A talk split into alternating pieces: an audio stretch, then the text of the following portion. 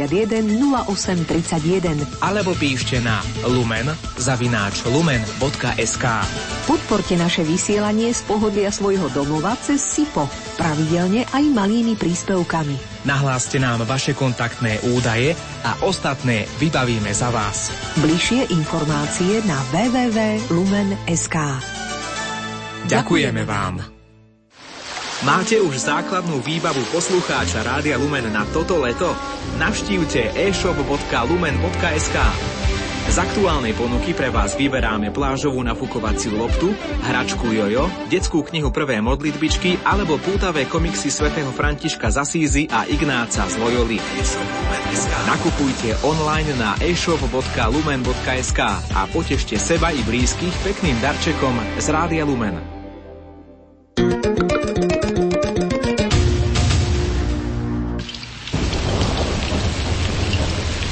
Rádio Lumen. Rádio do každého počasia.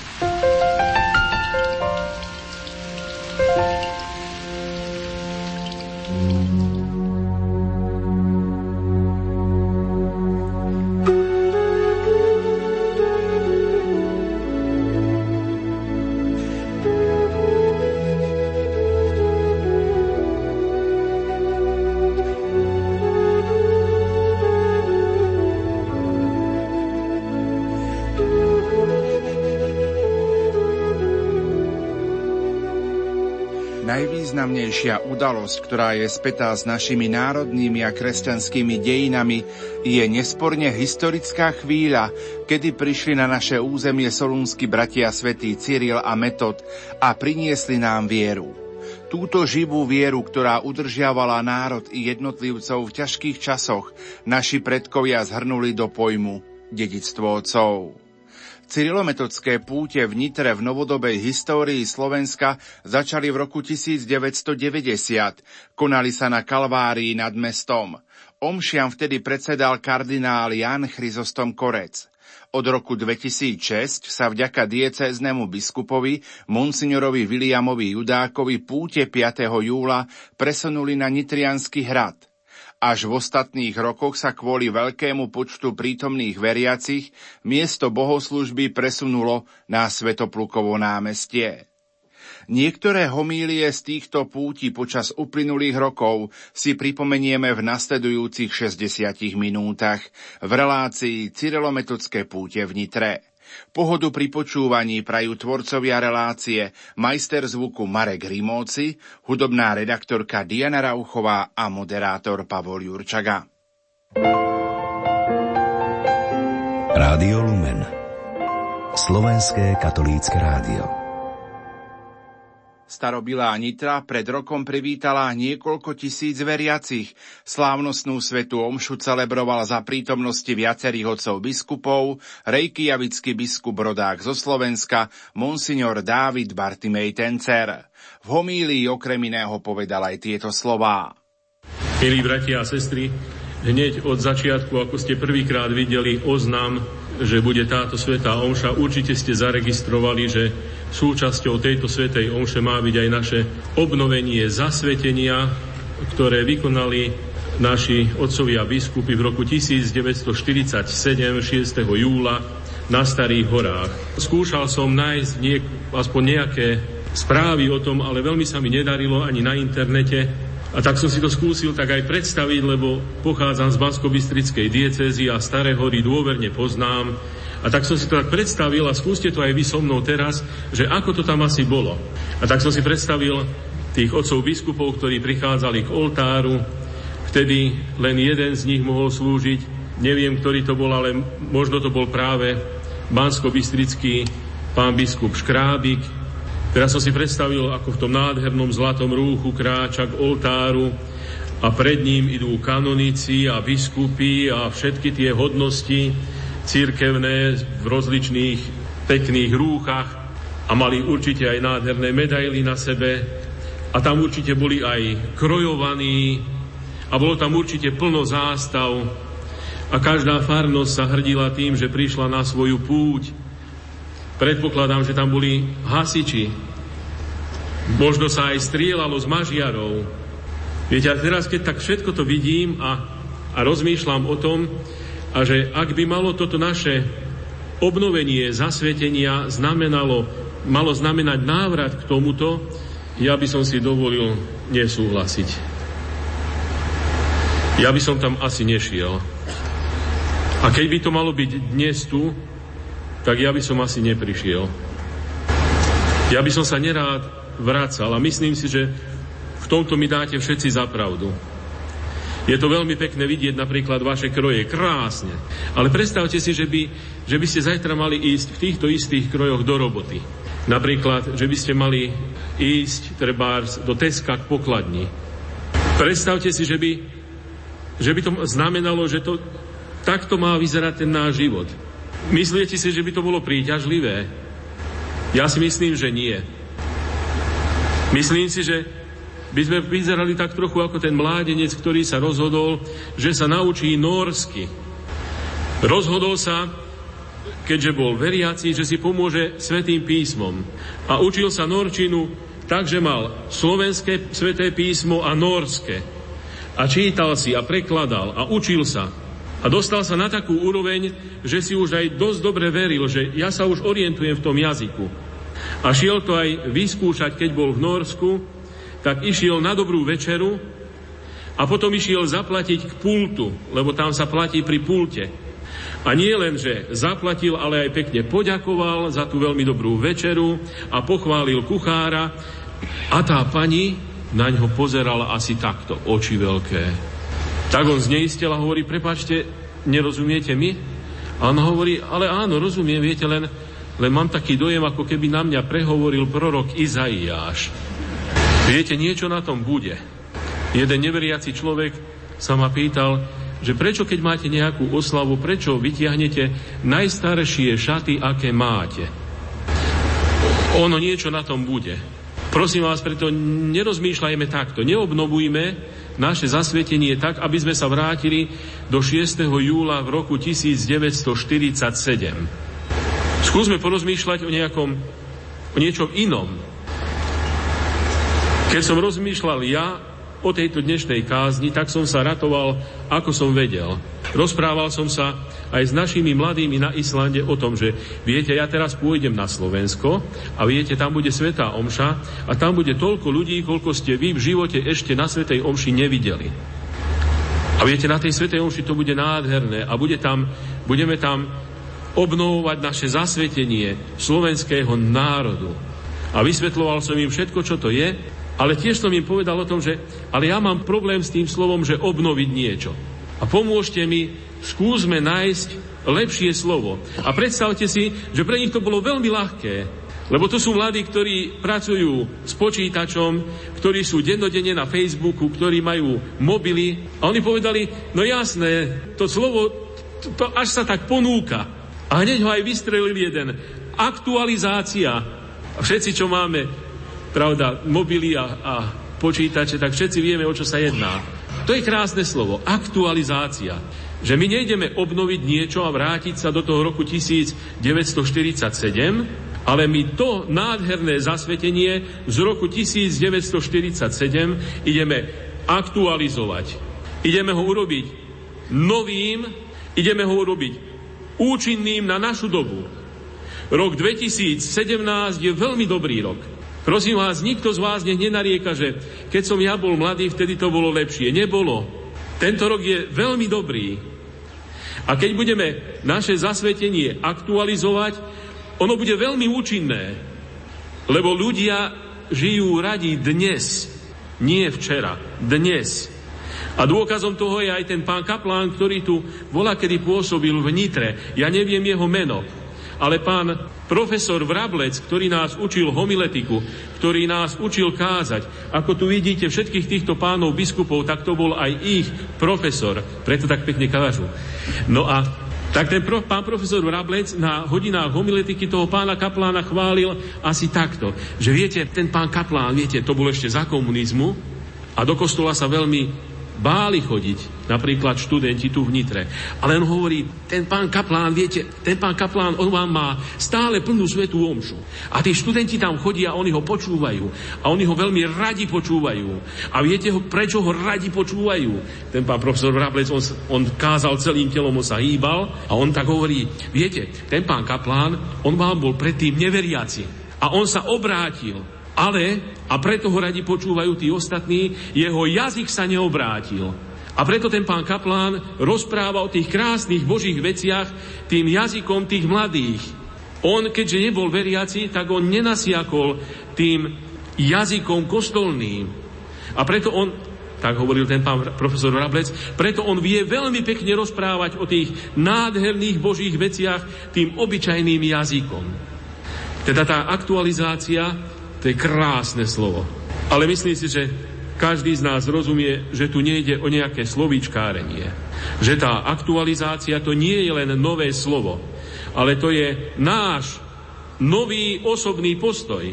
Že my chceme dnes s tým zasvetením prislúbiť Pánu Bohu, že budeme žiť kresťanstvo v súčasnom svete a súčasným spôsobom.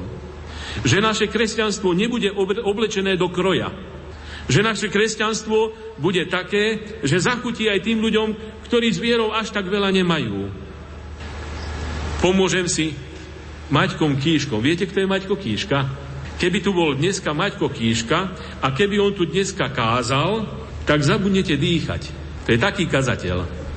Ja si ho ešte pamätám ako mladý kňaz z Banskej Bystrice, že keď Maťko Kíška mal svetú omšu, to bolo narvané a keď Maťko Kíška rozprával, tak chodili tam aj vzdelaní, ale vždy si tam našli aj tí obyčajní ľudia niečo veľmi pekného v tej kázni. A on raz tak spomínal, nájdete si to aj na YouTube, tamto on v jednom videu, jedna, jedna jeho kázenie je tam zachytená, alebo viacej, ale tá jedna. A v tej kázni Maťko Kíška prepekne rozpráva o tom, ako sa Karel Čapek stretol s prezidentom Masarykom niekde pri Topolčiankach. A tam mali robiť nejaký rozhovor, ktorý potom aj vošiel do dejín. A v rámci toho rozhovoru sa pán Čapek pýtal pána prezidenta Masaryka, že čo je podľa vás kresťanstvo? A ten pán prezident Masaryk, on, to vieme, že on nebol až taký veľmi naklonený viere a tak, ale napriek tomu povedal veľmi pekné slovo. On povedal, že kresťanstvo pre mňa je, teraz to krásne slovo, zježístvení. Neviem, ako by som to chcel preložiť. Asi to ani netreba pre, preložiť, lebo vy tomu veľmi dobre rozumiete. Že zježístvení to je, že aby bol Pán Ježiš prítomný v našich životoch. Aby tí, čo sú okolo nás, videli, že to ja skutočne verím, že ja nejdem do kostola len vtedy, keď sa potrebujem nejako prezentovať alebo čo, ale že to je vec môjho srdca. To je to zježišstvení. My ako refrén opakujeme na sviatok Cyrla a Metoda dedičstvo otcov zachovaj nám, pane. To sa nám až tak ponúka, to sa nám spojilo, že Cyrila Metod, dedičstvo otcov zachovaj nám, pane. Cyrila Metod, dedičstvo otcov zachovaj nám, pane. Viete, to, to zachovať to dedičstvo, to je to zježišstvení v tom mojom živote. Ako to bude s tými inými, neviem. Neviem prislúbiť za nikoho. Ale veľmi by som chcel, aby pán Ježiš bol sprítomnený v mojom živote. A bolo by to krásne, keby sme sa dnes, my všetci, čo sme tu, viete, koľko vás je, keby ste sa vy mohli stať to pozrieť, to je nádhera. Keby sme sa my všetci, čo sme tu, rozhodli, že aj ja, a ja sa hlásim, že budem robiť všetko preto, aby v mojom živote bolo zježišstvení. Aby to bolo také zrejme, že ja to budem robiť. Neviem o ostatných, ale ja sa budem snažiť o to. Zobrať ten svoj malý podiel zodpovednosti.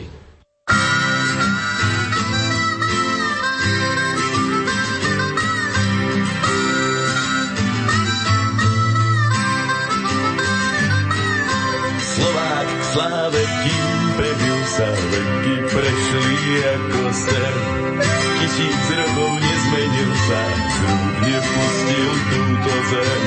Videl svetiť vierozvescov, videl padnúť pri vinu, hej slovenských vierozvescov, ešte k srdci pripilú.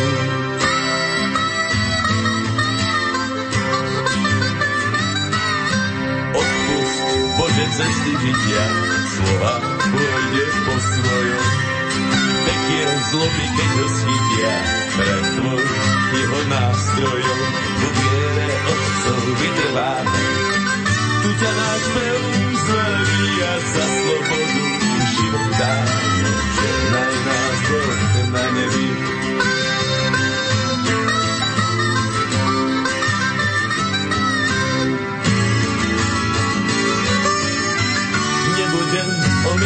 prosiť otrocky a bez zeme.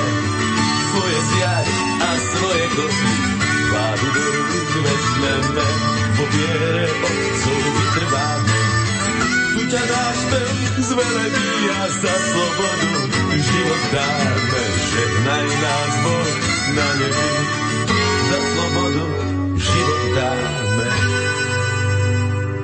Žehnaj nás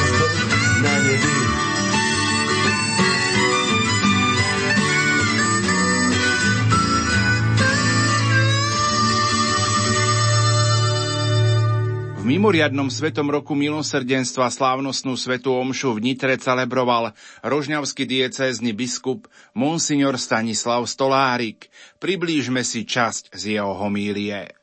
Pri dnešnom slávení odkazu svätých Cyrila Metoda si pripomeňme nakrátko Velehrad.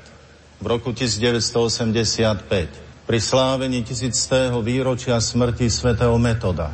Svetý pápež Ján Pavol II delegoval na toto podujatie svojho legáta kardinála Agostína Casaroliho.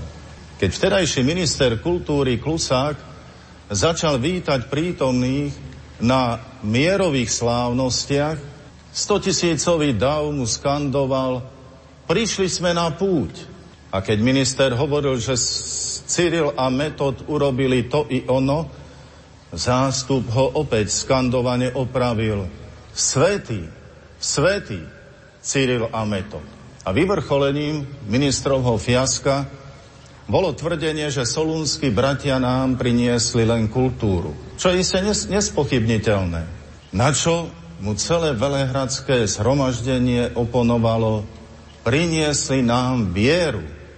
Vieru nám priniesli. Od spomenutej slávnosti je 31 rokov.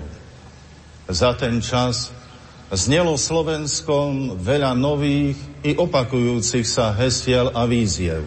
Práve tento čas ukázal, že niektoré výzvy boli a sú veľmi prázdne a tie ďalšie čakajú na svoje naplnenie. Dnes, keď stojíme tu v centre cyrometodskej tradície v našej vlasti, pred pomyselným reálnym pomníkom našich vierozvestov svätých Cyrila Metoda, dívajúc sa na ich pomník, si uvedomujeme, že tiež tento pomník prešiel viacerými previerkami času. Ale svetlo ich posolstva bolo a je jasné. Aj keď znel príkaz mať zatvorené oči, alebo sa povoľovalo mať oči len tak trochu pootvorené, aby sa všetko, čo bolo v ich posolstve, napokon nevidelo. Ale ich pomník a hlavne ich posolstvo je tu. Aj my sme tu. Ale vidíme, ako sa rozrastajú pomníky toľkých ďalších tvorcov nových čias. Bolo ich veľa i nedávno, ale už ich nie. No za popáchané škody nemá kto vinu a zodpovednosť niesť. Novodobí tvorcovia časov, ktorí ponúkajú celkom odlišné hodnotové smerovanie od posolstva svätých Cyrila a Metoda, čo myslíte? Budú tu dlho? Možno ani nie je treba sa zadívať len na nových tvorcov časov, lebo rozosiata bolesť predchádzajúcich časov stále rodí nové, nezdravé ovocie. A to aj pôsobením zväčšujúceho sa počtu vlkov v ovčom rúchu. Skutočnosť je prevrátená na ruby. Tí, ktorí teraz rozbíjajú rodiny a tak zraňujú aj ich potomkov, už teraz si stavajú pomníky zásluh za tento nehorázný postup. Má to logiku? Ak áno, potom na akej úrovni je spoločnosť, ktorá zlo oceňuje a dobro vysmieva? A tak znova si pripomeňme slova, ktoré skandovala nie bezmenná masa na Velehrade, ale cez 100 tisíc prítomných katolíkov, medzi ktorými mohli byť aj príslušníci iných konfesí, dokonca aj nevyhranení, a ktorí prízvukovali ministrovi, priniesli nám vieru. Nepopierame že svätý Cyril a Metod nám priniesli aj písmo, kultúru, vedomie štátnosti. Ba im patrí aj prvenstvo v založení v našom chápaní vysokej školy, na ktorej sa po prvýkrát v dejinách pripravovali budúci kňazi na svoje povolanie a to v rodnej reči. Ale všetky tieto vetvy stromu boli zakorenené vo viere. Vo viere v jedného Boha, v plnej jednote s rímským pápežom. A dnes oslavujeme našich vierozvestov. Iste ich môžeme pripomenúť z viacerých hľadísk, ale ak opomenieme ich misiu viery, tak len potvrdíme, že ich misii nerozumieme. A ak sme tak urobili účelovo, potom náš zámer nebol čestný. Môže sa hľadať i cesta kompromisu ktorá by chcela niečo zachovať a niečo vynechať, ale pri takej iniciatíve zabúdame, že na misiu svätých Cyrila Metoda sa musíme dívať v celku. Ako by bolo treba neustále pripomínať a zdôrazňovať, že celé ich poslanie bolo motivované hlbokou vierou. V reči ľudu ohlásiť radosnú zväzť Evanielia. To bol prvotný motív z ktorého vyvieralo všetko ostatné. Bez zakorenenia vo viere nemôžeme pravdivo porozumieť misiu svätých Cyrila a Metoda. Preto i nimi zakladané školy, budované kostoly, dar písma. Chceli napomôcť tomu, čo po vyše 1150 rokoch vyjadril svätý Ján Pavol II slovami – ak viera nestvárňuje kultúru, nie je opravdivou vierou. Dnes sme svedkami toho, ako odvolávky na vieru dokážu šíriť kultúru strachu a smrti. Ale nebojme sa dopovedať i značného klamstva. Kresťanská viera, ktorú v reči ľudu ohlasovali svätý Cyril a Metod a pre ktorú si toľko vytrpeli, táto viera hovorí o dôstojnosti človeka od prvého okamihu počatia až po posledný prirodzený výdych. Táto viera ohlasovala dôležitosť manželstva trvalého zväzku jedného muža a jednej ženy, čo vo vterajšom čase, podobne ako dnes, vyžadovalo značnú odvahu. V sile toho posolstva boli deti prijímané ako dar Boží, a nie ako nepríjemná záťaž. Báni starí a chorí sa nemuseli obávať o svoj život.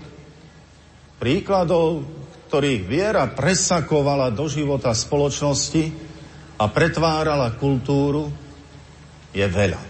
Možno práve toto konštatovanie by bolo vhodné vyzdvihnúť, a to aj cez zamyslenie, ktoré svojho času ponúkol kardinál Jozef Ratzinger Neskôršia dnes už emeritný pápež Benedikt XVI. Zamýšľal sa nad silou kresťanstva v čase rozpadávajúcej sa rímskej ríše. Zánik ríše nezachránila očakávaná jednota myslenia a konania velikánov gréckej kultúry a filozofie. Ale práve naopak, nástup nového spoločenského fenoménu, kresťanstva, Práve tu je na, na mieste otázka, ktorú sformuloval Jozef Ratzinger.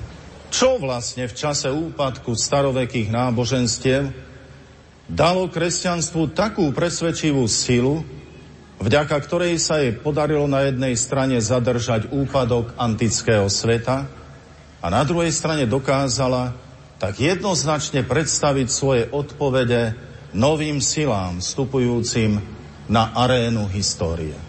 Nosná sila, pokračuje ďalej Benedikt XVI, vtedy ešte ako kardinál Ratzinger. Vyše pol druha tisíc ročia forma rovnakého chápania skutočnosti, ktorej došlo k zladeniu starého a nového zákona. Aká to bola sila? Ak sa chceme opravdivo zamyslieť nad otázkou, ako je možné, že kresťanstvo sa stalo navyše 1500 rokov svetovou zjednocovacou silou, musíme zachovať svoju úprimnosť, pravdivosť a otvorenosť. Nechceme obísť negatíva, ktoré tiež boli dielom človeka aj v tomto období. Človeka ovplyvneného myslením svojej doby a pod pláštikom cirkvy. K poznaniu pravdy sa ako teraz, tak aj inokedy posunieme iba vtedy, ak sa oslobodíme od viacerých nepravdivých alebo polopravdivých nánosov, často používaných aj ako nástroj niektorej ideológie. Ak chceme seriózne zodpovedať otázku, ako je možné, že kresťanstvo prerazilo do sveta stvárňovaného grécko-rímskou kultúrou? Prvá odpoveď je celkom jednoduchá a v tomto roku milosrdenstva vysoko aktuálna. Bolo to ohlasované a praktizované milosrdenstvo. Antický svet, ako aj rímska ríša, mali prepracovaný napríklad právny systém. Vo svojom strede mali viacerých výrazných mysliteľov, ale do ľudskej komunikácie sa to veľmi, vo veľmi silnej intenzite predral chlad a nezáujem od človeka, najmä od človeka núdzneho. A ako uvádza kardinál Špidlík, kresťanstvo pomohlo človekovi oslobodiť sa od všetkého, od čoho sa antický svet neprestal obávať. Od smrti, samoty, nešťastného osudu, zlých bytostí, a všetkého zla. Kresťanstvo na druhej strane ponúklo vysvetlenie utrpenia, tak bytosne spätého s ľudským životom. Znova to bola církev, ktorá v našom priestore budovala prvé nemocnice, útulky pre deti a starých, najmä v kláštoroch. Ďalej to bola církev, ktorá zakladala prvé školy a knižnice a vytvárala predpoklady možnosti štúdia i pre nemajetných. Už v stredoveku, ktorý sa často nazýva temným, bola na vtedajšiu dobu rozvetvená charitatívna činnosť. Vytvorené fundácie na tieto i štúdijné účely. Z tohoto temného stredoveku, ako to máme zakorenené v mysli, máme Danteho, máme svätého Františka Asiského, svätého Dominika, svätého Tomáša Akvinského, z tohoto temného stredoveku máme gotiku a gotické katedrály, nádherné diela maliarstva, sochárstva, literatúry, hudby. Tie všetky diela, takmer všetky diela vznikli za plnej podpory cirkvi.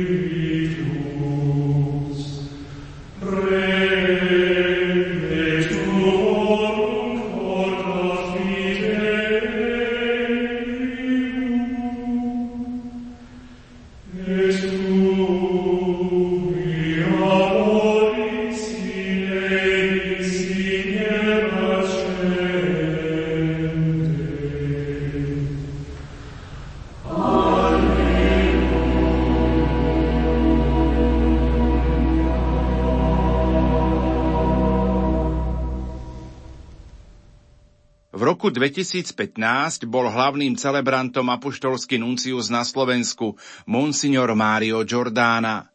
Tu sú slová z jeho príhovoru. Kvaliť nám treba zlavných mužov, našich otcov, ako nasledovali po sebe.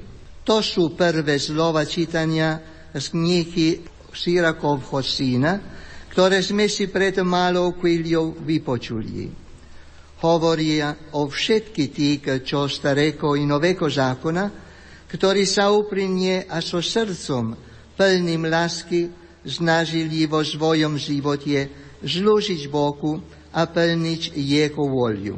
Medzi takýto môžeme zaradiť aj dvoch svetcov, ku ktorým sa dnes upiera náš rak, keďže na ich oslavu církev dnes slavi solemnitas. A síce zvetik zlovanských vierozvedkov Cyrila Metoda. Existuje celý rad dôvodov, pre ktoré máme chváliť týchto dvoch velikanov, ktorí poznačili históriu cirkvi, najmä na európskom kontinente, preto sú aj jej spolupatronni, a hlavne históriu národov zlovanských. Prvým a hlavným dôvodom je to, že sú pre nás vzorom vernosti povolaniu, ktoré im Boh dal. Otci totiž boli ľuďmi veľmi učenými a vo svojom prostredí známymi a váženými neváhali prijať svoje nové poznanie. Misiu medzi slovanskými národmi, oklasovať im slovo spásy, jazyku, ktorý poznali a ktorému rozumeli. A takto im pomôcť hĺbšie prežívať svoju kresťanskú vieru. A Boh zo svojej strany túto ich misiu a vernosť jemu požegnával. Pokojne môžeme povedať, že toto Božie požegnanie ovocie ich práce a teda živú vieru v srdciach obyvateľov týchto národov vidíme ešte aj dnes, viac ako tisíc rokov od ich príchodu. Ich otvorenosť na Boží plán a jeho prijatie prispeli k dobru nielen duchovnému, ale aj kultúrnemu a materiálnemu obyvateľov spomínaných krajín. Prijatím požlania, ktoré im Boh zveril, posvedcovali aj seba samých a tým sa stali príkladom hodným následovania v plnej vernosti Bohu. A týmto sú vzorom aj pre nás. Aj nás totiž Boh povoláva plniť Jeho voliu.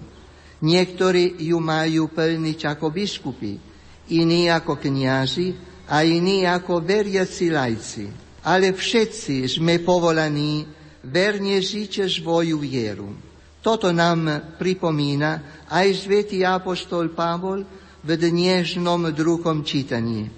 Bratia, prosím vás ja, väženie v pánovi, aby ste žili dôstojne podľa povolania, ktorého sa vám dostalo.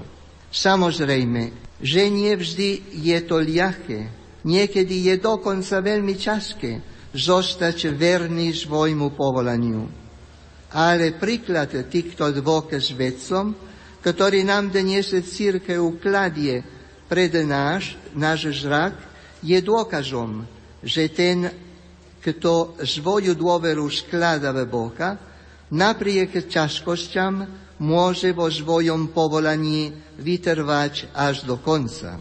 Druhým motivom ku kvále týchto dvoch svetých solunských bratov je ich vernosť Petrovmu nastupcovi. Ako môžeme vidieť z ich životopisu, Kristov námestník na tejto zemi, pápež, bol pre nich dôležitým vzťažným bodom.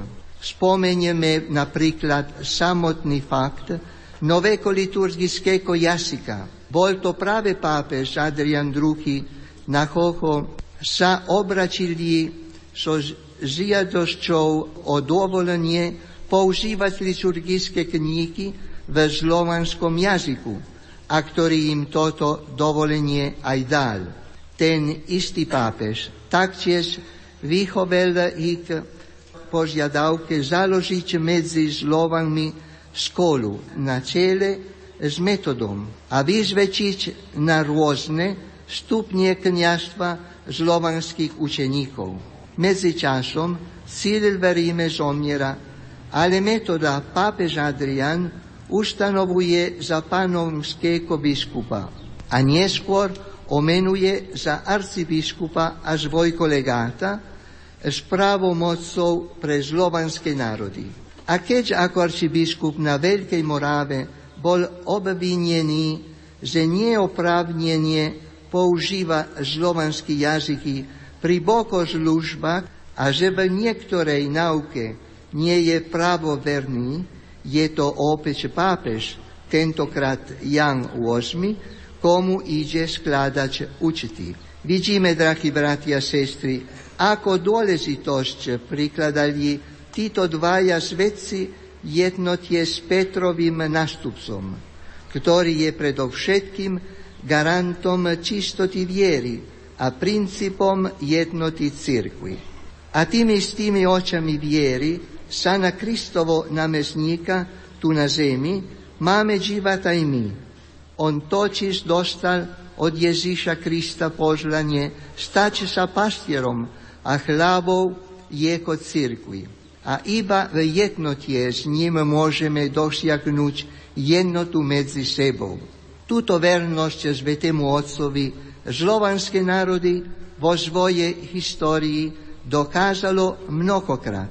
Stačí spomenúť nedávne časy totalitného komunistického režimu. Koľko biskupov, kniazov, zazvečených osôb i veriaci lajko muselo pre túto vernosť podstúpiť väženie či ťažkosti rôzneho druhu a niektorí dokonca za to zaplačili aj životom.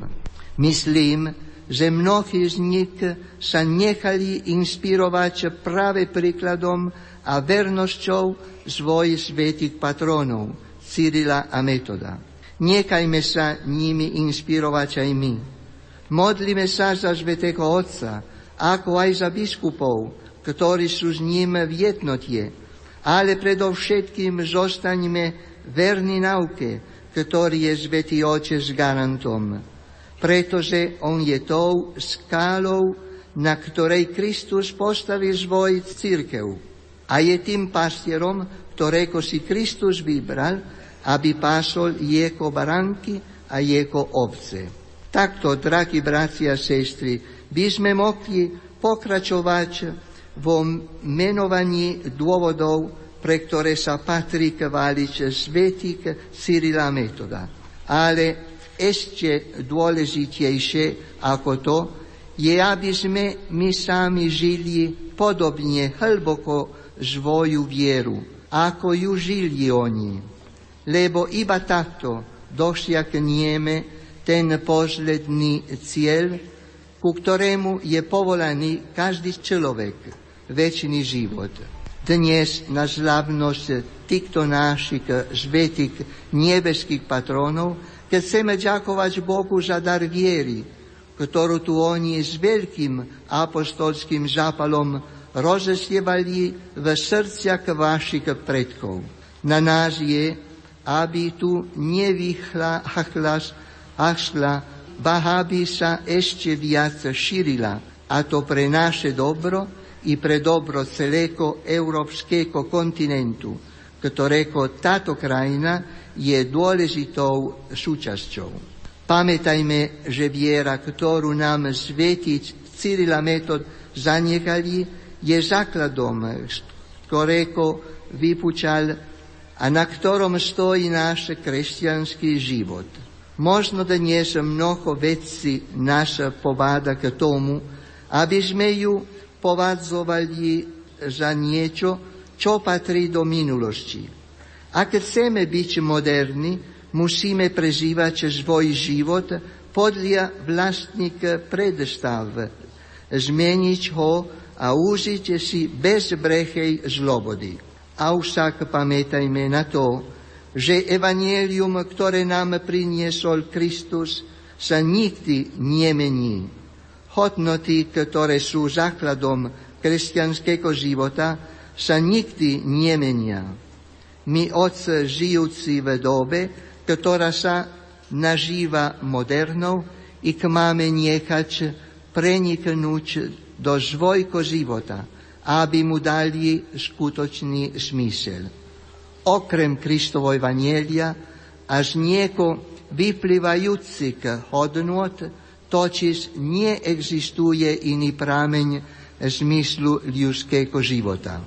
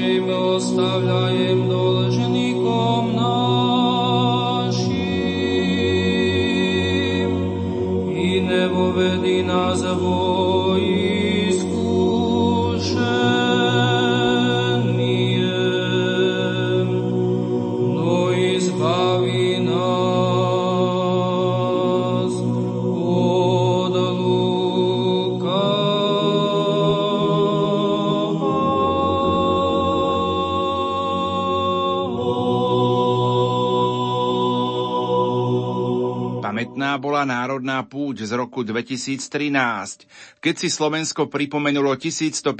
výročie príchodu svätých Cyrila a Metoda na naše územie. Do Nitry prišiel aj pápeský legát Franz Rodé, emeritný prefekt pre inštitúty zasveteného života a spoločnosti apoštolského života. Vypočujme si zvukovú nahrávku z tejto slávnosti. Vám všetkým Bohom milovaným, povolaným, svetým, milosť vám a pokoj od Boha, nášho Otca i od Pana Ježiša Krista. Týmto slovami apoštola Pavla srdečne pozdravujem všetkých tu prítomných u príležosti oslav 1150. výročia príchodu svetých Cyrila a Metoda na slovenskú zem. Mojimi prvými dnešnými slovami sú slova vďačnosti svetému otcovi Františkovi za poctu a doveru, kto mi prikázal menovaným svojho zvláštneho legáta pre oslavy tohto jubilejného roka u radosnom povedomí slobodného a suverénneho národa. Okolo roku 861-862 mladý cisár z Konštantínopolu Michal III dostal nezvyčajné posolstvo. Knieža Veľkej Moravy Rastislav pýtal biskupa a kňazov, aby sa usadili a pôsobili na jeho území. Náš ľud, píše knieža, sa zriekol pohanstva a zachováva kresťanský zákon, ale nemáme učiteľa, ktorý by nás poučal v pravej kresťanskej viere v našom jazyku. Zámer kniežaťa Rastislava bol kultúrny a náboženský.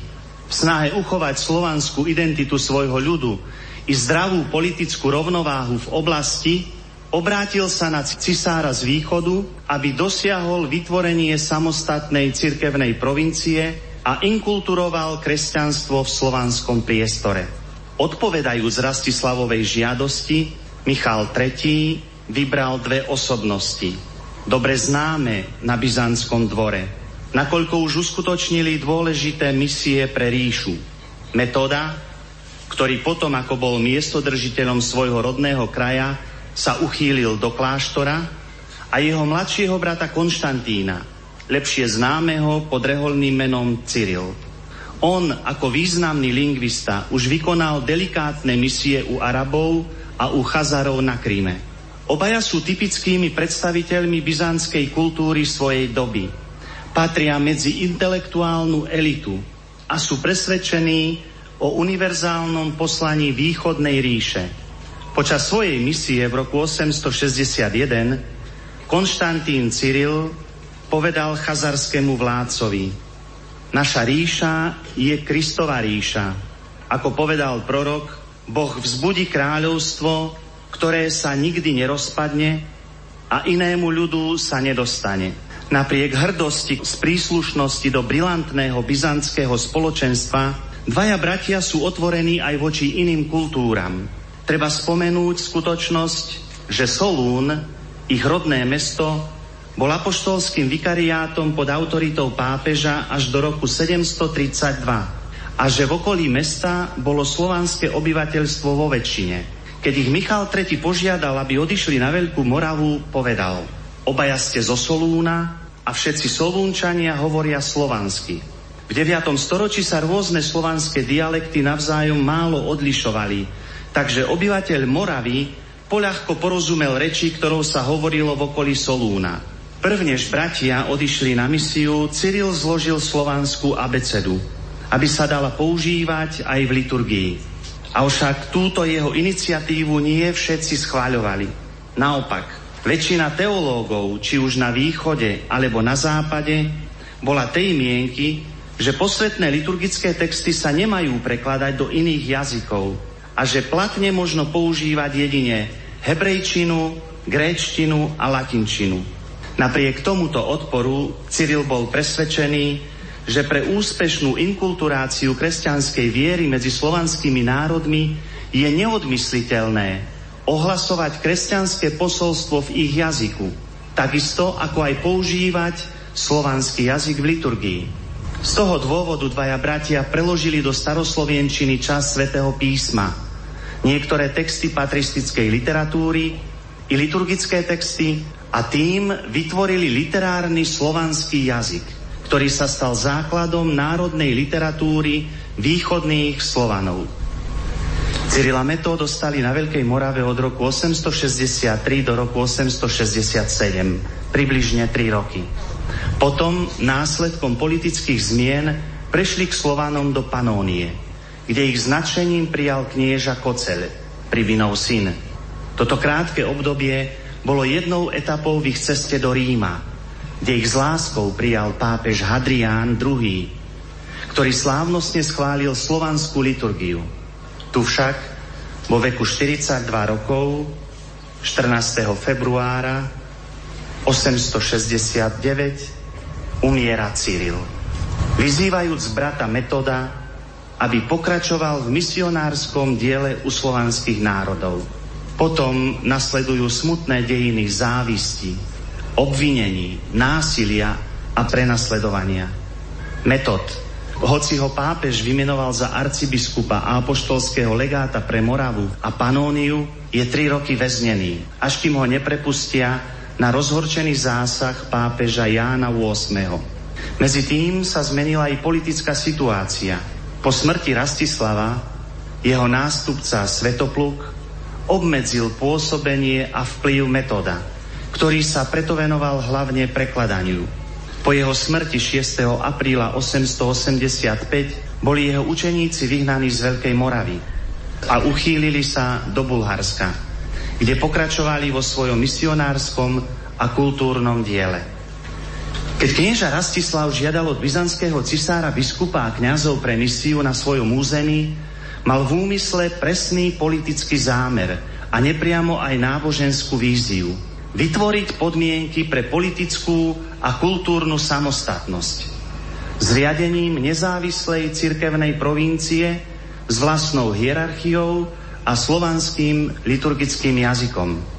Táto nová politická formácia v srdci Európy by slúžila ako most medzi latinským západom a byzantským východom. Štát, oslobodený od tlaku Franskej ríše a na druhej strane cirkevná provincia priamo podriadená Svetej stolici. Takáto politicko-náboženská vízia zodpovedala aj cieľom pápeža Mikuláša I. i Hadriána II., ktorí si želali väčšiu nezávislosť od západného cisára, ako aj od rozšírenie vplyvu apoštolskej stolice k byzantskému východu. Proti tomuto plánu sa rozhodne postavil germánsky klérus, ktorý už niekoľko desaťročí evangelizoval slovanské kmene v aktuálnom Slovinsku, Chorvátsku, Čechách, na Morave a v Panónii.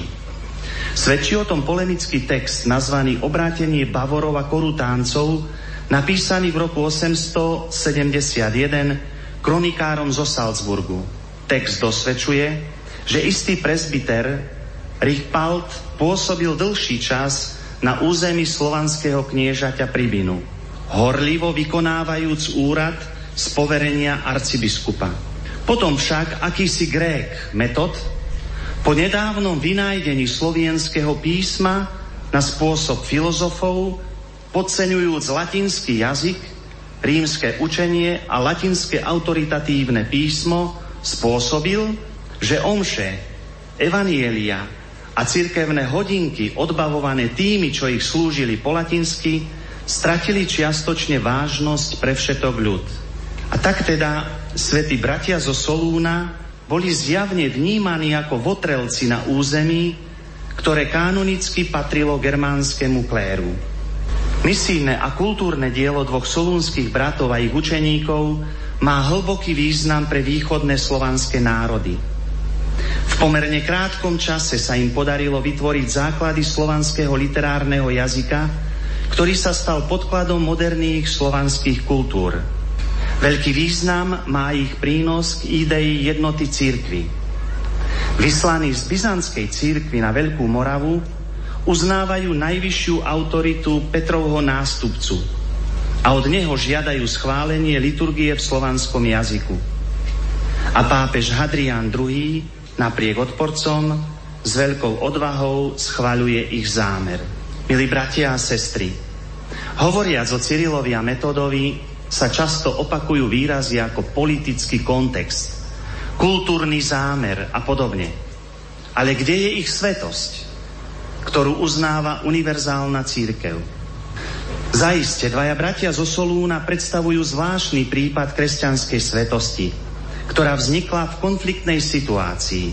V dobe, kedy je církev ešte formálne jedna, ale so silným vnútorným napätím medzi jej východnou a západnou časťou, dvaja bratia z Byzancie prichádzajú na slovanské územie, kde nevyhnutne narážajú na politické záujmy západného impéria.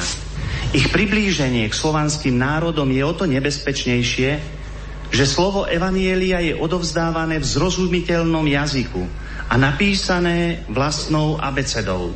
Násilné reakcie teda nemohli chýbať. A teda svetosť pri tom všetkom. Tá sa prejavuje v úprimnej láske k menej vzdelanému ľudu, vzhľadom na vyššiu a učenejšiu byzantskú spoločnosť.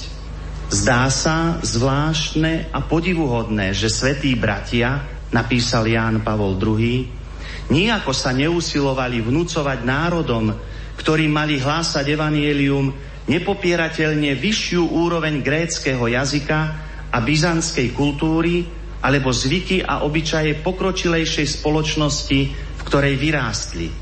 Ich svetosť sa prejavuje v túžbe priblížiť Krista a jeho posolstvo spásy, aby bolo prijaté nie ako cudzia reč, ale ako vrelé pozvanie, ktoré preniká do srdca. Ich svetosť sa prejavuje v trpezlivom a dôstojnom znášaní nepriateľstva a nespravodlivosti, ktoré nerobia čest ich pôvodcom. Ich svetosť ďalej sa prejavuje v otcovskej láske a dobrote, na ktorú slovanské národy nikdy nezabudli.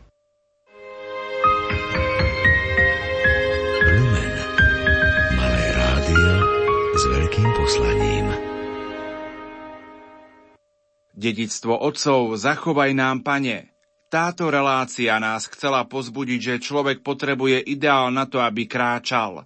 A svätý Cyril a Metod nám tento ideál priniesli a predstavili. Je teraz len na nás, aby sme to veľké dedictvo otcov zachovali. Za pozornosť vám tejto chvíli ďakujú majster zvuku Marek Rimóci, hudobná dramaturgička Diana Rauchová a moderátor Pavol Jurčaga.